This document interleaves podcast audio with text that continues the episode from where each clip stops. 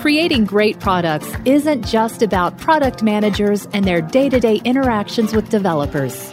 It's about how an organization supports products as a whole, the systems, the processes, and cultures in place that help companies deliver value to their customers.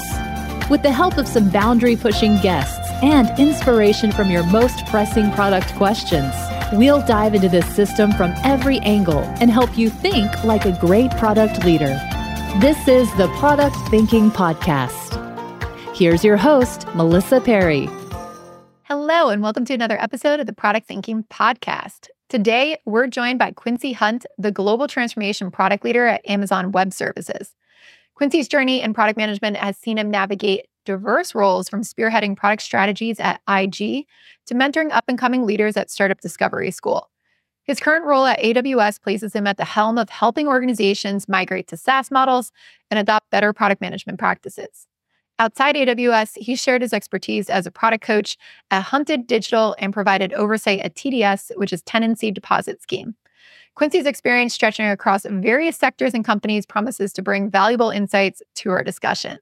But before we get into our discussion with Quincy, first, it's time to answer your questions from Dear Melissa.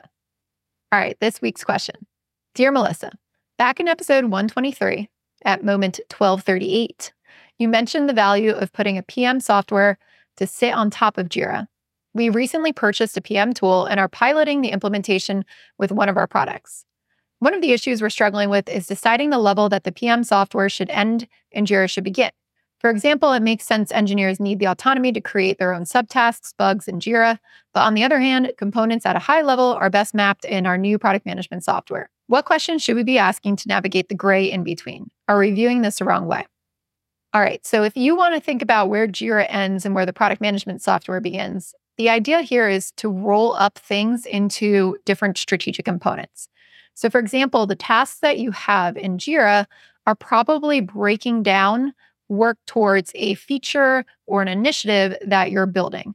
So, there needs to be, I call this in my product strategy frameworks options. So, you can think of options like an epic, right? The epic should really describe what you're actually trying to release to customers, like a chunk of valuable software that's going to be delivered. That doesn't mean that you might not be releasing a few things before that or testing it, but like this is a thing that's going out to customers that's going to be valuable, that's going to have meaningful outcomes associated with it. And then many of these options roll up to make an initiative, which is something that's a little longer term, probably takes maybe like a quarter or six months to actually get out there. Those roll up to the strategic intents. So when you're looking for a product management tool on top of Jira, you don't care about the subtasks. You don't care about all the individual tasks that the developers are actually working on. The idea for this tool is to roll it up into something where we can look at it and say, what value is being delivered to customers in what form? Like what feature are we releasing? What improvement are we releasing? What's that actually going to do from a outcome perspective? Then how does that roll up into the next level and then into the company strategy? So that's what a good product management software tool is for. So you should really keep like bugs and um, subtasks and every little nitty gritty thing to like do the work out of the product management software. And the way that I think you should think about it is that the way that you use this product management software is to keep track of the big pushes so that you can communicate roadmaps and you can communicate valuable things for customers to the rest of the organization and within your product teams. So think of it as like if I were to go to sales and talk about this thing that's happening in the next month, do they care? Right? They probably do not care about a developer um, building their API integration themselves to get into a platform. Like that's what they have to do. It's not anything that we're going to care about from a sales marketing perspective or from a product perspective, because that by itself doesn't deliver value. So you want to think about it rolling up. So I think if you're having trouble here as well, go back and revisit your product strategy cadences and your canvas. So I, I have a product strategy canvas that's online um, at melissaperri.com, but think about your different layers. What are you responsible for as a product manager? What's your leader responsible for a product manager? What's the right way to communicate that? What types of things should be on the roadmap? A roadmap should not be just a bunch of tasks that developers are working on. It should be meaningful value that's being released to customers and how we're going to get there. So, what's going to be coming out today versus tomorrow versus the next time, or how we're thinking about organizing those things towards the value. That's what we're looking for. So, we want to make sure that those are the things that get communicated into our roadmap. One other thing I should add that I just thought of off the top of my head was that if you are doing some foundational work on the product, let's say like you have to do something about something that's going to be like released internally, let's say that is a prerequisite for being able to release that value, you're going to want to think about who you're communicating that to, right? Sales probably doesn't care about that. So I would leave that off of roadmaps that could communicate to sales, but internally, if they're setting dependencies or things that we care about from a team level perspective, you may want to communicate that onto your roadmap. So you might want to say, these are foundational work that won't produce customer value, but are things that we're going to have to do to get ready to produce the customer value. So when I'm looking at your PM tool, I'd probably want to see many different views of the roadmap. And I'd want to think about what's important and who am I communicating with. Internally, what do the other product managers care about? What do my leaders care about? What do other teams care about? And then make sure that you have that level of communication set up in your PM tool. So those are the types of things that you want that to communicate instead of Jira. Like you don't need all the nitty gritty on there. You want to roll it up. How do I roll it up into something that's meaningful? So hopefully that helps. All right, now we're going to head over to talk to Quincy. Did you know I have a course for product managers that you could take? It's called Product Institute. Over the past seven years, I've been working with individuals, teams, and companies to upskill their product chops through my fully online school. We have an ever growing list of courses to help you work through your current product dilemma. Visit productinstitute.com and learn to think like a great product manager. Use code THINKING to save $200 at checkout on our premier course, Product Management Foundations. Welcome, Quincy. It's great to have you on the show. Thank you, Melissa. Happy to be here. So, you have a really interesting role. You are part of the global transformation team at Amazon AWS. So, that's Amazon Web Services for people who don't know what that is. And it's more of this advisory, consulting, coaching type role where you work with executives and help them through their transformations. Can you tell us a little bit about your product background and what made you want to get into more of the consulting and advisory world? Yeah, so it's a good question. I've had a lot of experience working across a number of organizations throughout my 20 years of product management experience. And one of the things that I really enjoyed is just having the ability to work across different industries, working across different customers who have different problems, and being able to really dig deep and find out what's motivating some of the changes that they want to see across their organization and how they want to better serve customers.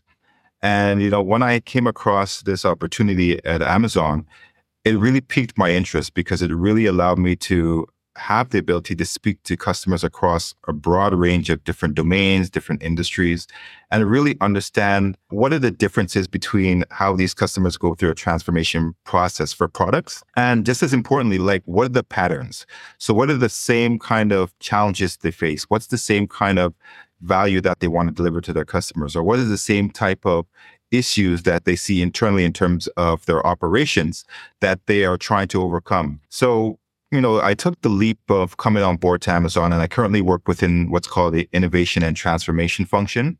And that's uh, a function that essentially, if I boil it in a nutshell, is to help customers build better products on AWS. So you're not a cloud native organization, or sometimes you're in the cloud, but you don't know how to best leverage Amazon's or AWS's services. You would essentially use the services of the innovation and transformation team to help go through that process of helping build a better product. And that's not about just looking at the technology stack and the software code that you use to build the product, but it's looking at the business areas as well as the organizational and operational areas that help support how you build that technology to support your customers. So my role is really focused around supporting and leading executives. So I work with uh, executives as well as senior leaderships within the organization, mainly within the product side. And the role that I find I have is more around coaching. So really around providing these folks with really strong coaching leadership around the product organization so they can move towards being much more product led they could understand how to set up their product teams, their product operations, and really try to leverage that whole product mindset and that product mental model thinking to deliver value to their customer, to be as what we say at Amazon, to be very customer obsessed and customer centric.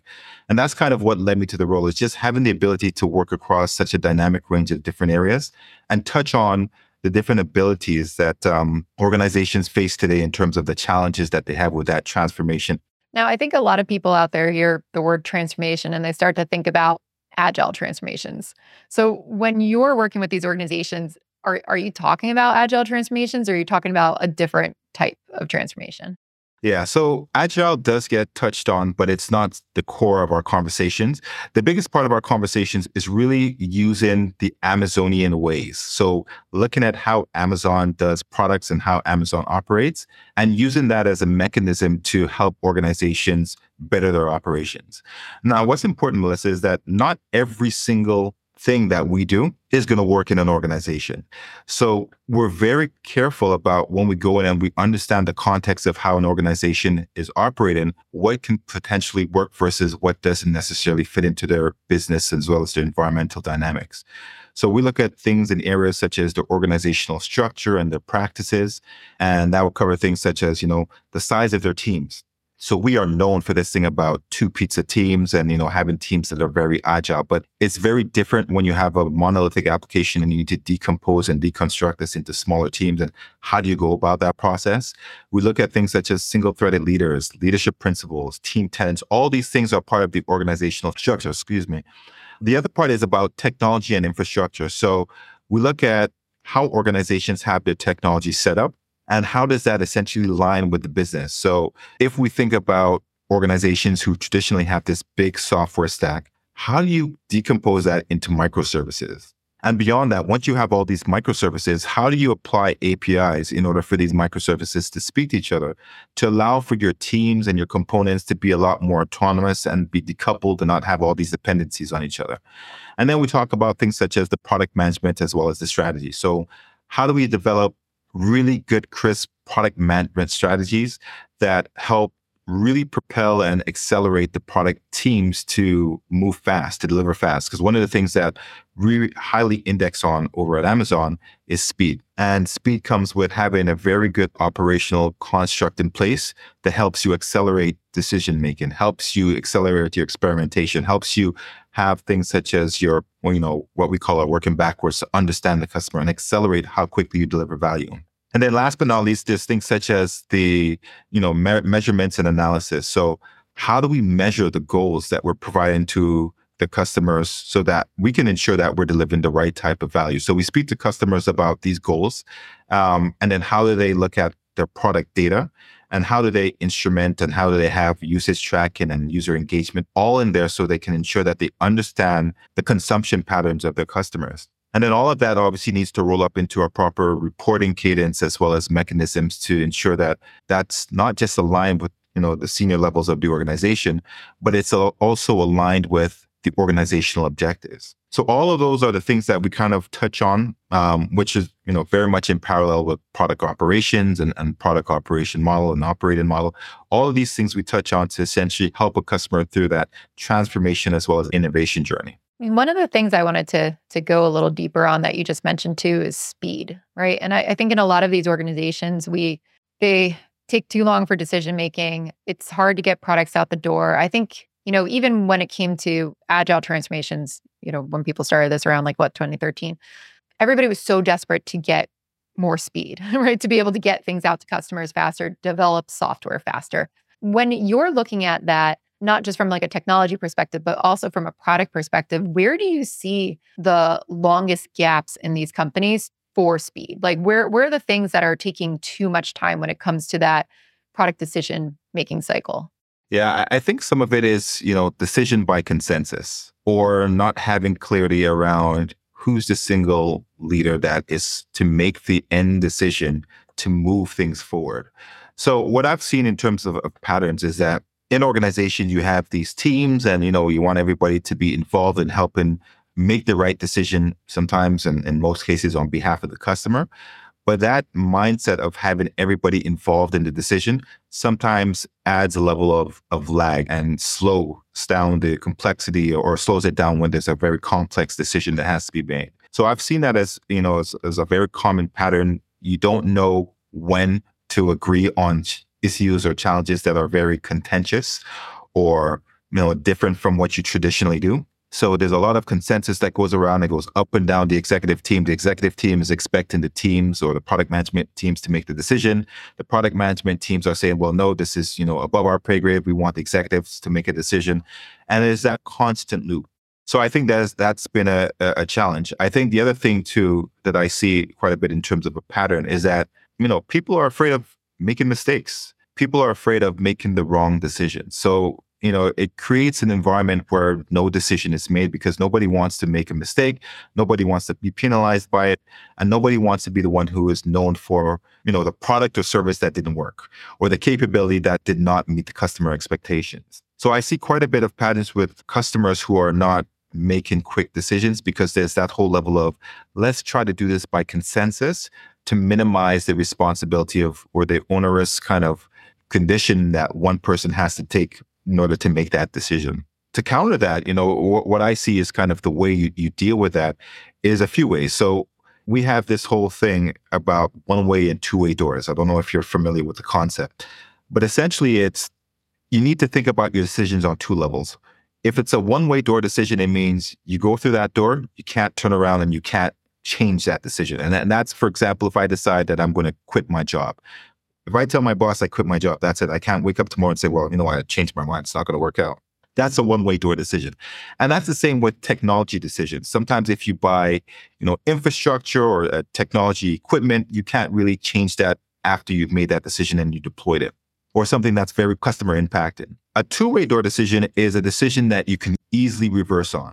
So if I, you know, decide that I want to paint my room blue, when I wake up in the morning. I decide, oh no, I don't want like the color blue. I could just now change the color to red. It's a two-way door decision because I can know I know I can make that decision and change it, and it's not going to have a big impact in terms of the outcome of what happens. And two-way door decisions are similar to, are similar to you know if I want to you know change you know the the buy button on a, on one of my pages from left to right if I want to change, you know, some of the search criteria decisions on my page. These are things that are two-way door decisions because you can reverse that decision without having really hard detrimental impact to your customers. So I think a big part of it is customers need to understand that there are levels in terms of how you segment how your decisions are made. And those decisions that are two-way door decisions are decisions that should be made very quickly. It's not something that you should have to have a consensus on. You should have a, a leader who goes by that. The other thing that really helps is to have a, you know, what we call a single threaded leader. And that is someone who essentially is a single person who is responsible, not necessarily for making the decision, but for moving things forward. So they would be responsible for gathering the feedback of the teams, understanding the, ver- the various perspectives, being the voice of the customer, and using all the inputs and insights and information data to make a data centric decision or a, a data informed decision about the direction they go, and that stops it. And then the last thing I would say, you know, it's also a, a matter of mindset within the organization, culture. You have to also be able to embed a culture where it's okay to make a mistake. It's okay to have an experiment that doesn't go the way you expected. It is okay for your hypothesis to be not confirmed in the way you thought it was going to be confirmed. And all these things lead up to helping accelerate decision making because it takes away from the fear of someone feeling that they've made the bad or made a bad decision in terms of doing something that could be detrimental to a customer or to the business. So one of the first ones that you were talking about too is it's this whole you know concept of these leaders basically asking the product teams to make the decision, right? And the product team's coming back and be like, no, you make a decision, this up and down. And I, I've seen that kind of issue as well out there. For some reason, I feel like executives think that empowered product teams mean that they're going to make all the strategy decisions about what to build, right? And they're not giving them enough guidance on, hey, here's where we're going, right? And this is the path, this is a vision, right? Here's where we're going. This is how I think about prioritizing our top goals. And without that, I know product managers and product teams, they just get paralyzed, right? I think everybody in an organization gets paralyzed. So there's always this tension about how much direction do we give down? And then what should we expect coming back up? How how do you guys teach that like in the Amazon way? Yeah, so I, I think it's it's a symbiotic relationship, right, between the two. The expectation is that one party is not going to have all the answers, right? It needs to be coming from both ends. So the product teams needs to help inform senior leadership based on data, based on insights based on anecdotes in the lack, you know, in the absence of data that really helps provide context and provides and paints a picture or paints a story of what is the customer challenge we're trying to solve. And beyond that, why do we think we should make a certain decision or go a certain direction in order to solve that, right? When the executive team or the senior leadership has that information, it's important for them to overlay that on top of what is the organizational strategy. And my personal belief is I, I don't think that senior leadership or executive levels should be involved in making the tactical decisions that the product teams are empowered to make.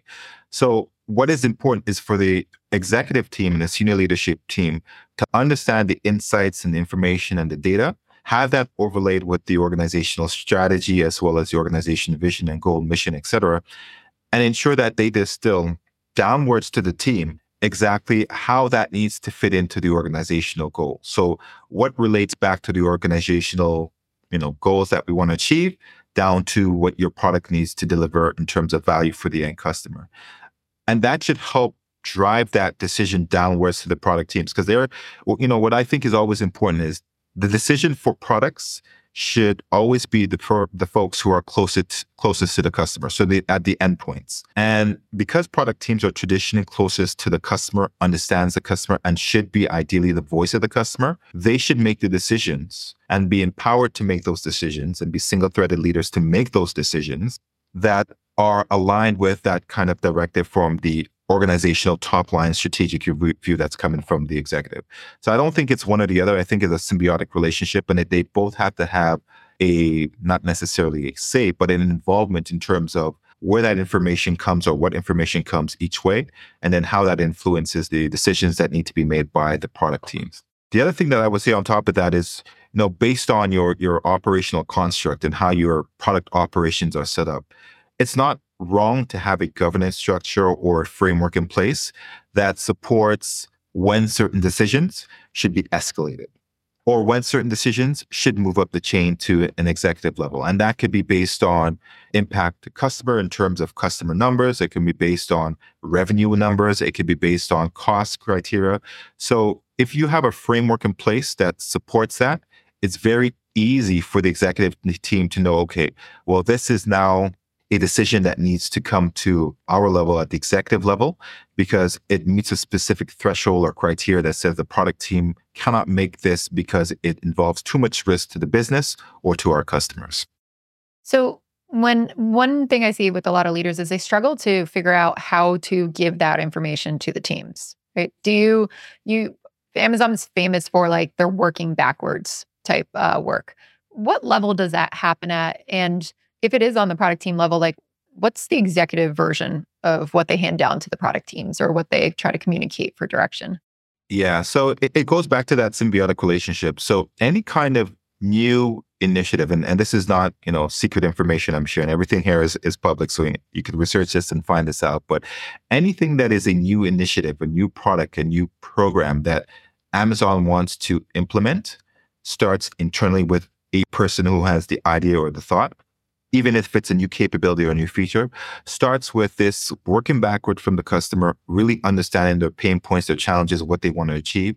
And that goes into what we call a PR FAQ process, which is basically a press release and FAQ. And I won't get into the details too much of that, but essentially it's a document that provides context of what do you want the future state of your customer that engages with this product to be like? What is their going to ex- their experience going to be like? What are they going to say, and what is going to be the the story within the organization that supports that product?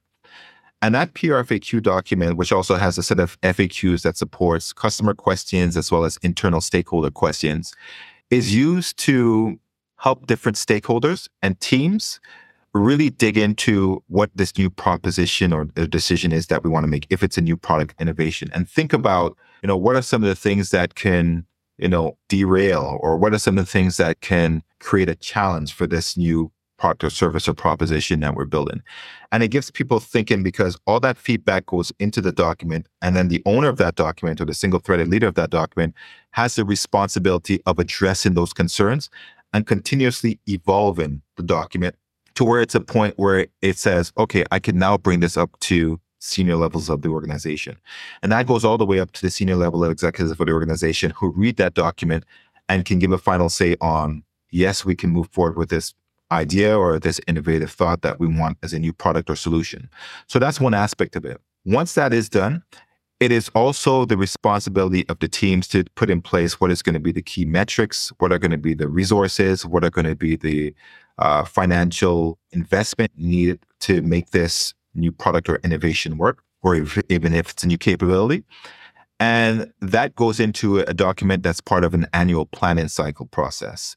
And that goes to the executive level of the leadership team. And that leadership team will then work on creating okay, we have all the insights and data and information. Let's roll that into our overall plan of what we want for the organization to execute as we go through our you know, year or annual planning. So it's a two-way kind of relationship between the two. We send up information, or the product team will send up information to the product team in a very specific mechanism that's called, you know, or whatever document we used in terms of the narrative. And then the executive team would use that as part of their operational planning as well as the the annual planning process. And that would include all the things such as, you know, what it is that we want to achieve from an overall perspective for, you know, revenue contribution, customer numbers, and how that contributes to the overall strategy. So it sounds like they're almost bringing these these ideas up to be funded too, right? Is that is that kind of what it, it's like? It's like, hey, we did a bunch of research, we validated that this is a great way to go. Here's the idea. Here's some questions that people have been asking us on it. Here's what it's going to take to build it. Can we go do this new thing? Can we go do this like new piece of innovation? Will you fund it? Yeah, it, it is part of that. It is a, a document, and, and a document is only hypothetical piece of apparatus that you would send up, right?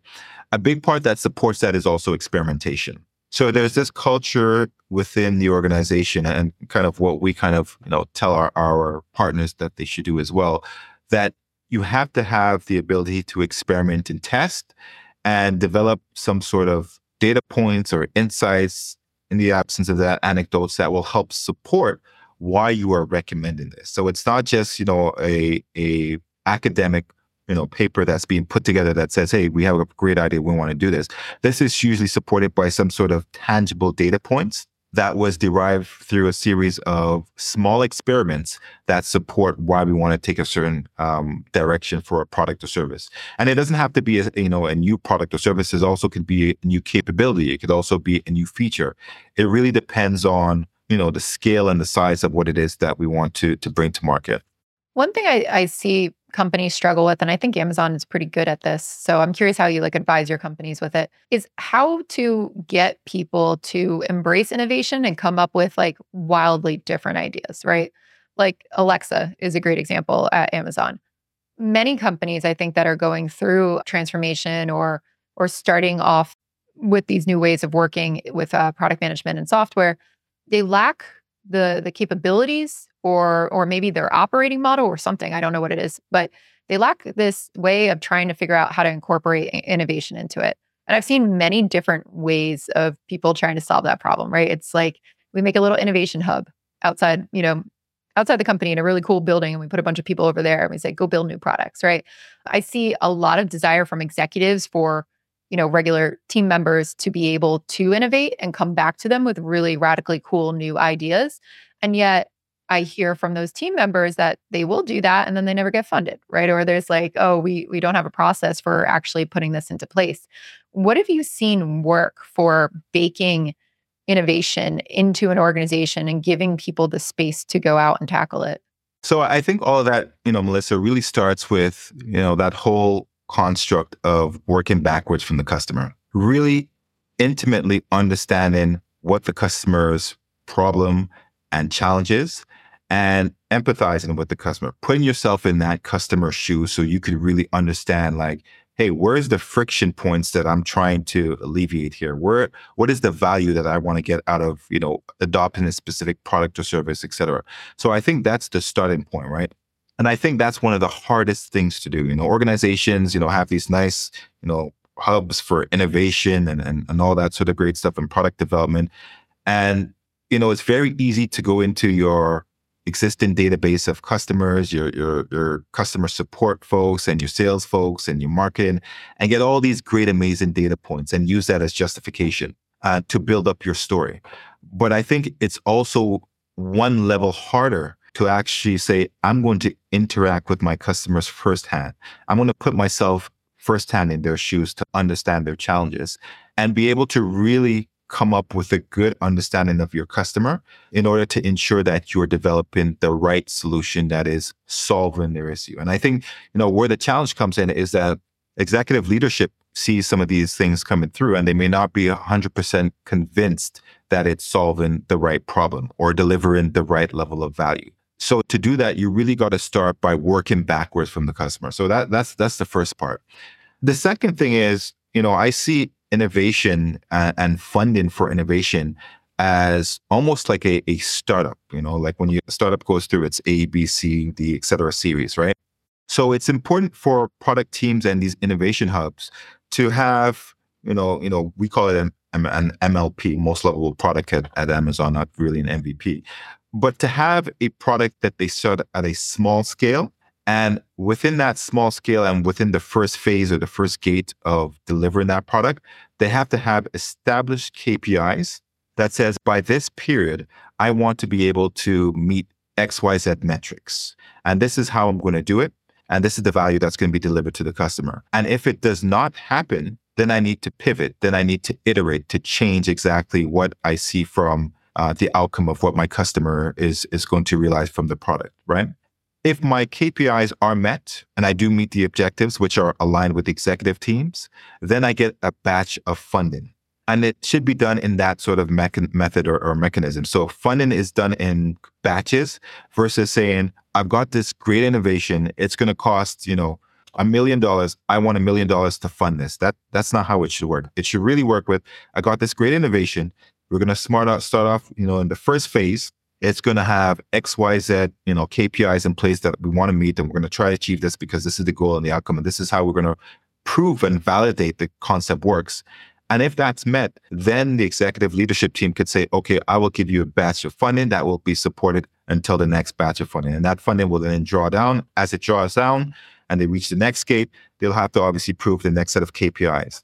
So it needs to be something that works in tandem with the executive team as well as the product teams or the, the innovation hub to understand what are those KPIs you want to reach. And then more importantly, what is going to be the funding batches that are going to be provided as you meet those different gates um, of the funding process. When you're working with teams like this too, how do you balance who can come up and ask for that funding and like and and having teams around products? Let's say like I could see people executing this wrong and doing it more like project based funding, right? Where they're like, okay, this means everybody needs to come to me with their idea to improve a feature or to like make a new product, right? And we will sign off on that project like we used to do in PMOs and, you know, fund it. But there's got to be some kind of balance, right? With like funding stable product teams, but then also allowing for for radically new ideas. How how do you balance that? How do you advise people on that? Yeah, I, I think that the important thing here is, you know, when you look at your data and your KPIs, it needs to be outcome based. And it, when I say outcome based, I don't necessarily just mean outcome for the organization. It needs to be outcome based for the customer. So you're not doing something that is driving a project mentality or project behavior where, okay, I need to achieve a certain set of KPIs in terms of, you know, my fast delivery or how quickly I could get this out or how much revenue I make and then I get funding. No, it needs to be based on I delivered a piece of customer value. We measure this by XYZ. If it's a new website, you may measure that by time to value, whatever it is that that product that or service that you're creating. And those metrics that are outcome based should be something that directly impacts the level of value that the customer is getting. And that value that the customer is getting and proving that value should be tied to your funding cycles. So when we think about how that funding is released to this innovation team, it needs to be based on okay, innovation team, you prove that you've delivered value to the customer. You prove that the customer is, is happy with the outcome of what you've delivered. We are now releasing the next set of funding for you because you're showing that there's viability and it's not just for the business where it might know it may just be short term, but you're proving this viability for this for, for, the organized for the customer, where it adds a level of credibility for long term um, continuation of you know, consumption of the product or service. So I, I would say the big part of that is that it needs to be outcome based. Um, and I think a big part of that as well is that, you know, you have to have a mindset within the organization that when you are working on a new initiative or project, yes, it's important for the best the business to benefit, but it's also just as important that if you create enough value for the customer, and if you create something that's going to be sustaining in terms of delivering that value, you're going to get all the other benefits for the business that are important. Revenue generation, you know, acquisition of customers, market share, all that sort of stuff will come along once you are satisfying the customer. So that's a men, a mindset as well as a, a cultural change that needs to happen across the organization. It needs to be a focus on the customer and help pull the other KPIs that's important for the business versus I want to achieve these KPIs for the business and that's just, you know, me focusing on my business outcomes versus the customer. Okay, so it sounds like there's always some kind of dual sided outcome there where it's customer outcomes and business outcomes we're looking towards, but it's never just one in isolation. Absolutely.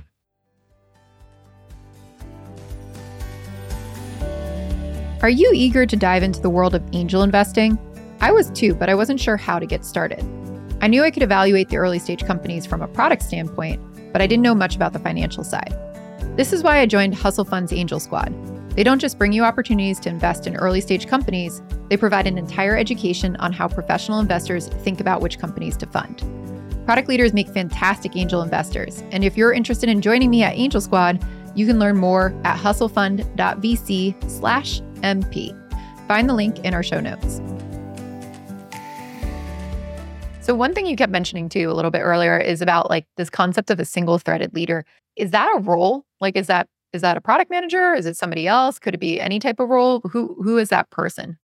Yeah, so so typically the the single threaded leader on product teams should be the product manager. So the product manager is the individual who, you know, really has and understands the voice of the customer. They understand the different elements of what is required to build that product from the technical side, the business side. It doesn't mean they need to go deep into the tech, but they understand the limitations, the parameters, the requirements, um, and they understand the business value, why it is this is important for the business or what it is we need to do in order to operationalize that. So the single threaded leader is not necessarily the person who has all the answers, but is the person who has a well rounded understanding of the key elements and triggers that's going to support that product as it goes through the product lifecycle.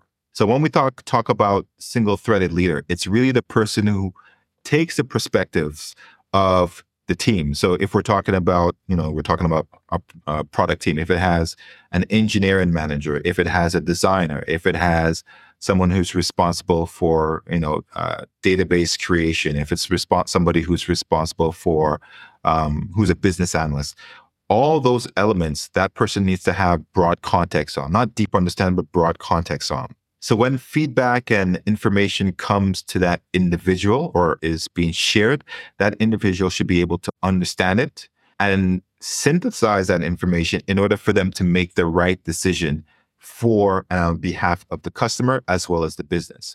So they're they're a single threaded leader because they are taking and aggregating all that information. They're not necessarily a single threaded leader because they're a dictator. It's more of, okay, I'm in the middle and I have the responsibility of aggregating all this information that I get, all this uh, domain experience that I have on the team. How do I bring this all together to make a decision that is best for the customer as well as the organization? So, um, I feel like since I'm trying to think of when, but like I think like in the uh, early Scrum days, right, and and when we were starting to think about how companies operate and make decisions too. I've found that some people have conflicting views, and this is where it gets a little messy about decision making and who makes the decisions, right? And you did mention early on in the podcast about how trying to make decisions by consensus is what really, you know, slows us down. Um, I've always believed in this approach of like the product team helps to make the decisions, including the engineers and and the the designers being involved in it.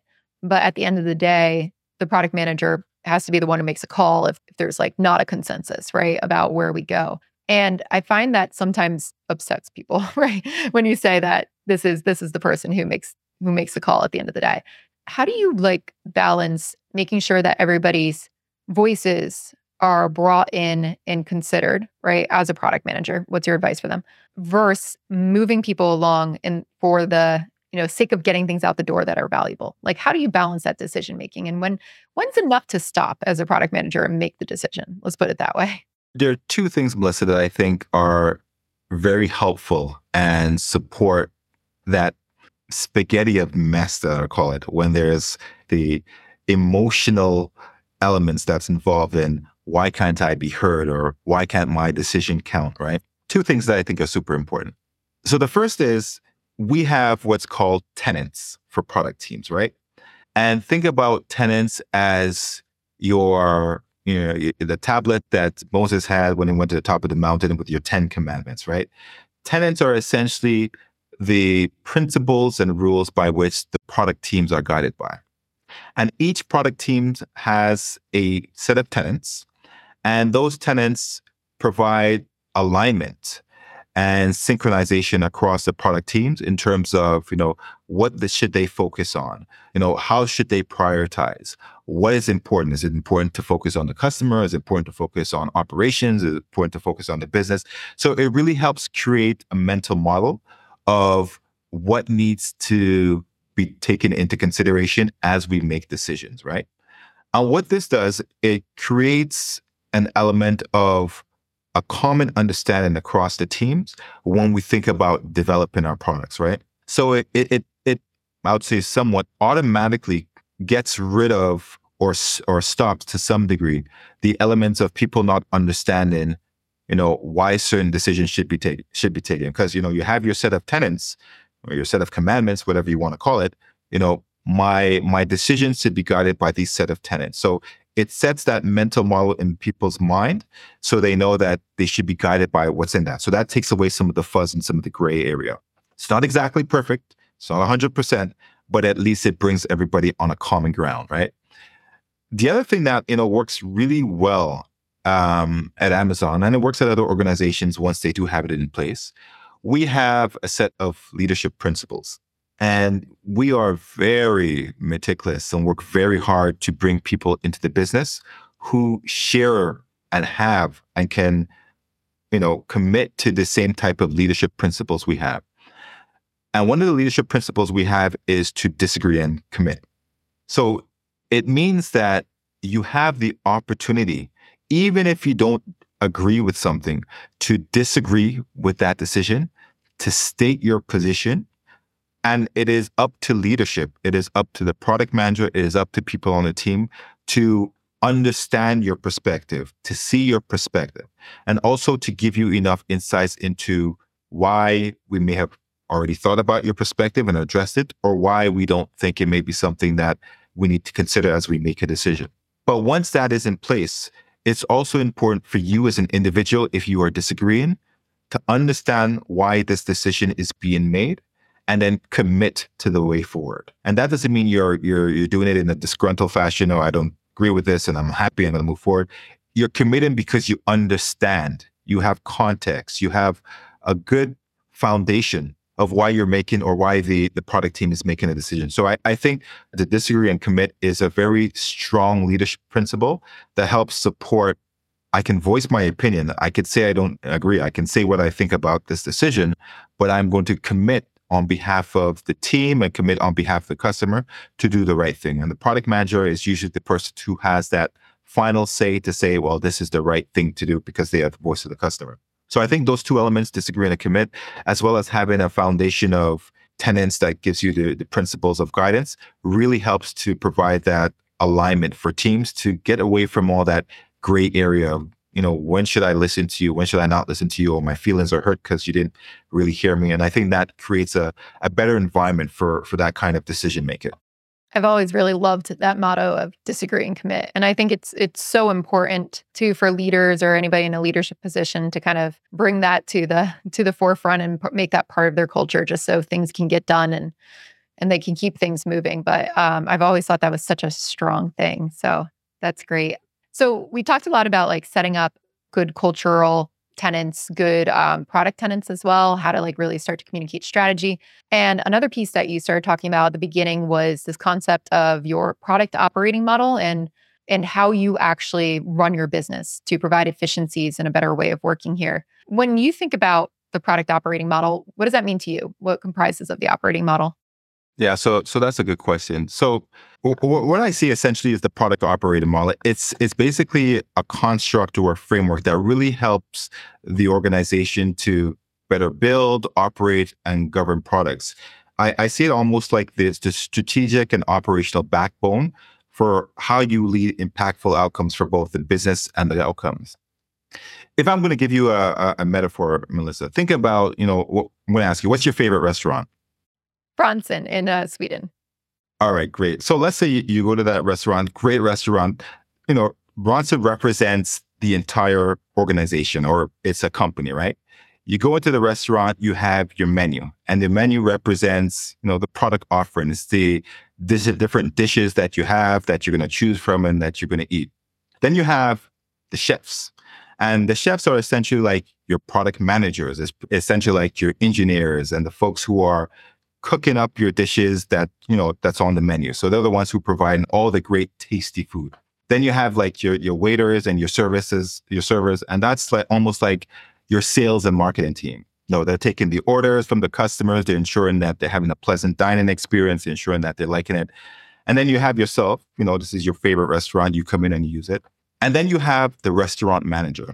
So to me, the restaurant manager symbolizes product operations because it is the person who helps to orchestrate all this. They're not cooking the food, they're not serving the tables, but they're overseeing the entire operation to make sure that you have like a good experience. So when I think about operations or product operations, it's about how do you pull together the organization, not just the product team, but the organization as a whole to orchestrate all the different moving parts that impact that customer's experience, that impacts the efficiency, that impacts the outcomes of what you're trying to deliver.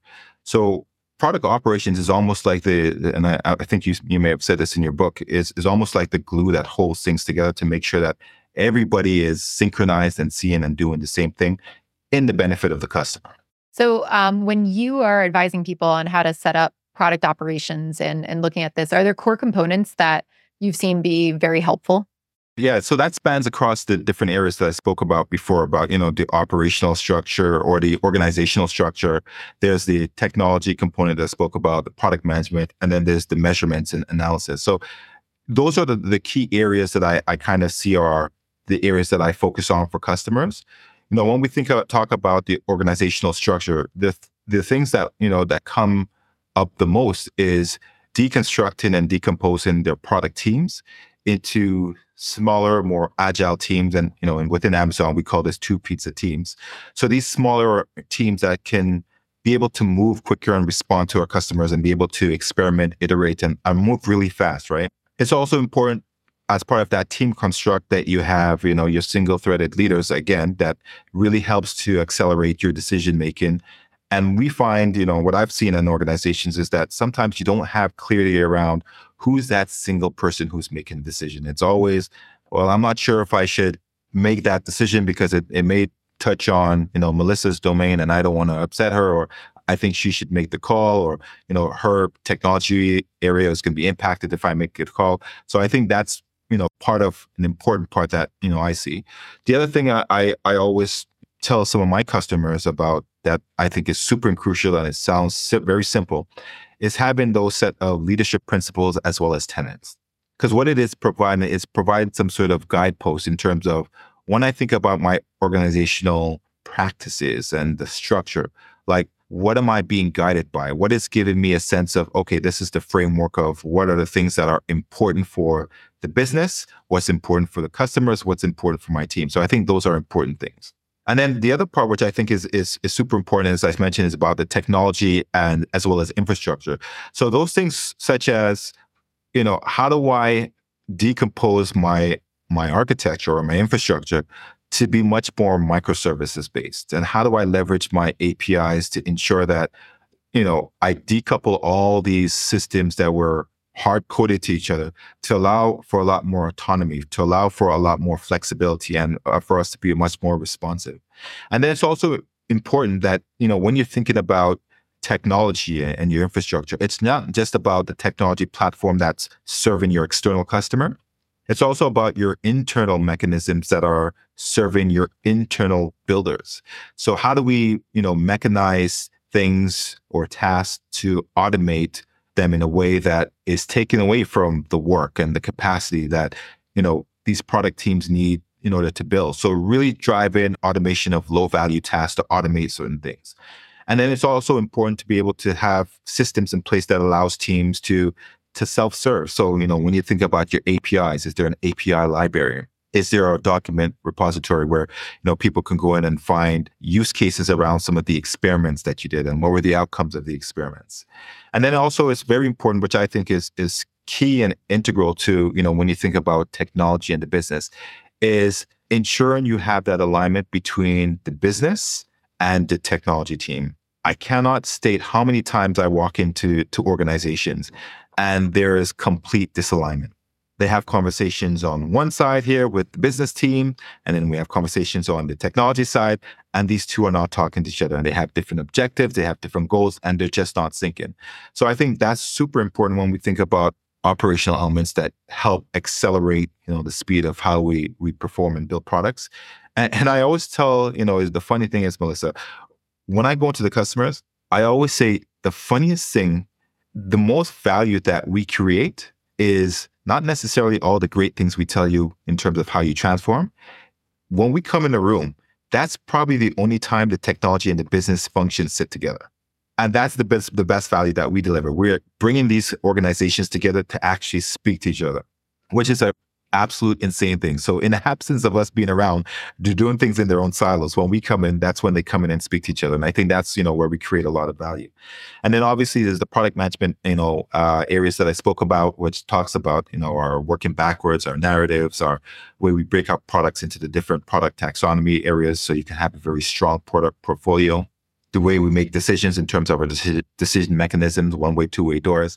Um, and then last but not least, but I think it's also important in order to have a clear idea of how your users, customers are consuming your products. So are you having very clear user engagement and usage tracking um, elements in place to understand your customers? Are you um, instrumenting your your technology stack in terms of how you provide services or how your customers are using and, and, and adopting your, your services?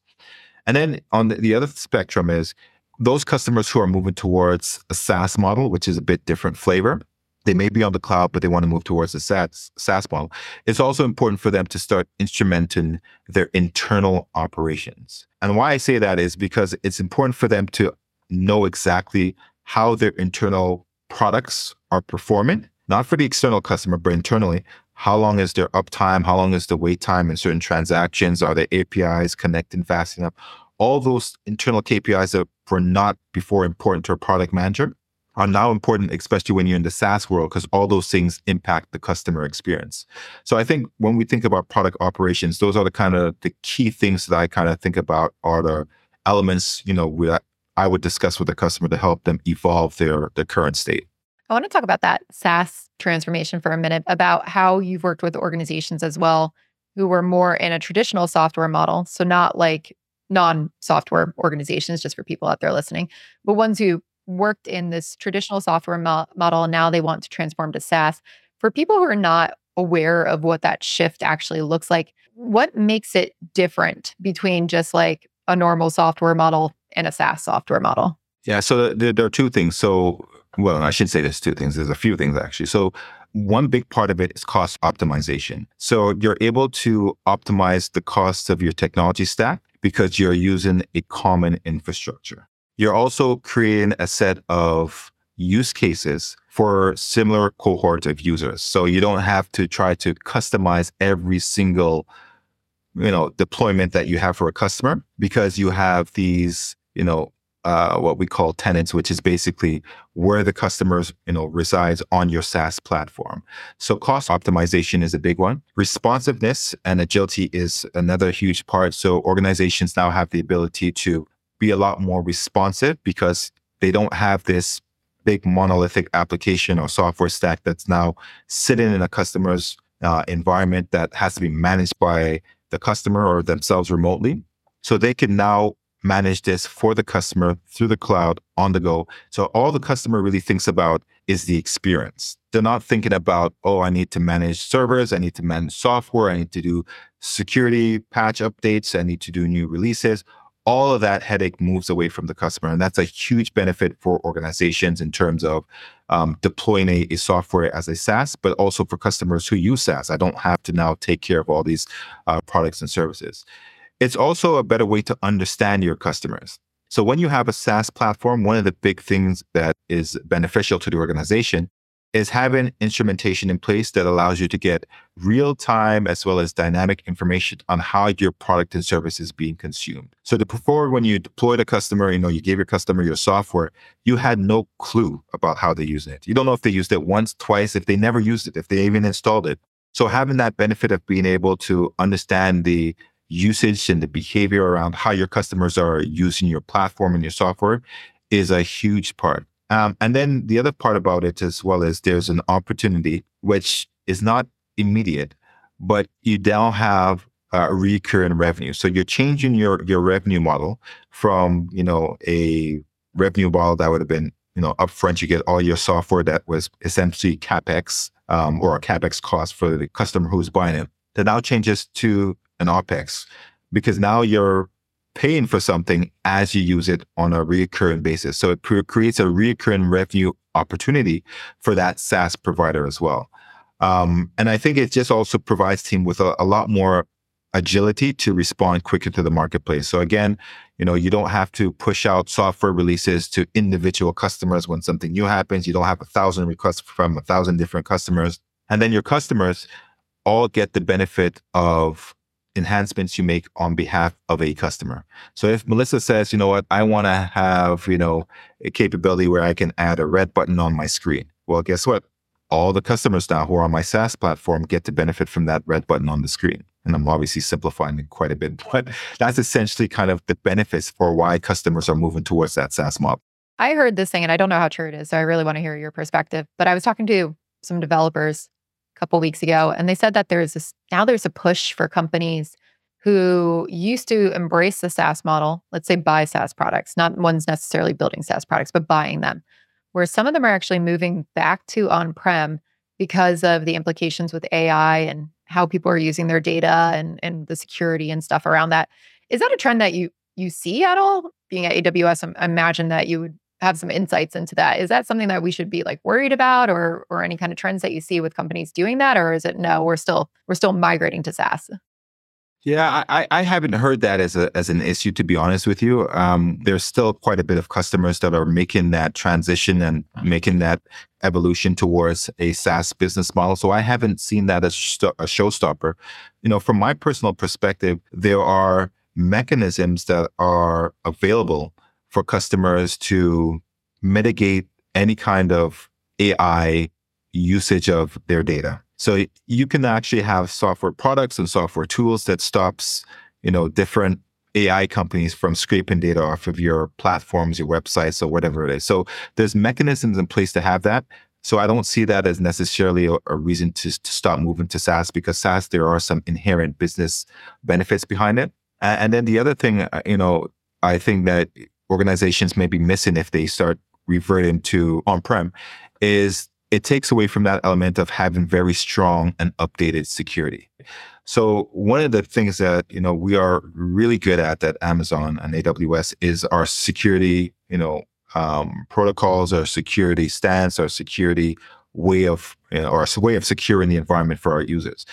And because it's a, a, a model where we are always evolving and pushing security to our platform um, and to our services, or I should say, it takes away that burden of having somebody who has an on-premise deployment to think about security and trying to figure out how they, you know, stop security, stop breaches into into into their platform. So I, I don't see that as a as a showstopper unless there's something else that I'm that I'm missing. But for me, I think AI is should not be a reason to stop moving to the cloud. If they want to leverage again some of the AI capabilities that is out there, you only can do that in a cost effective manner for now on the cloud. Because to do that on premise, you have to buy very top tier equipment that can handle the processing, the load, the storage.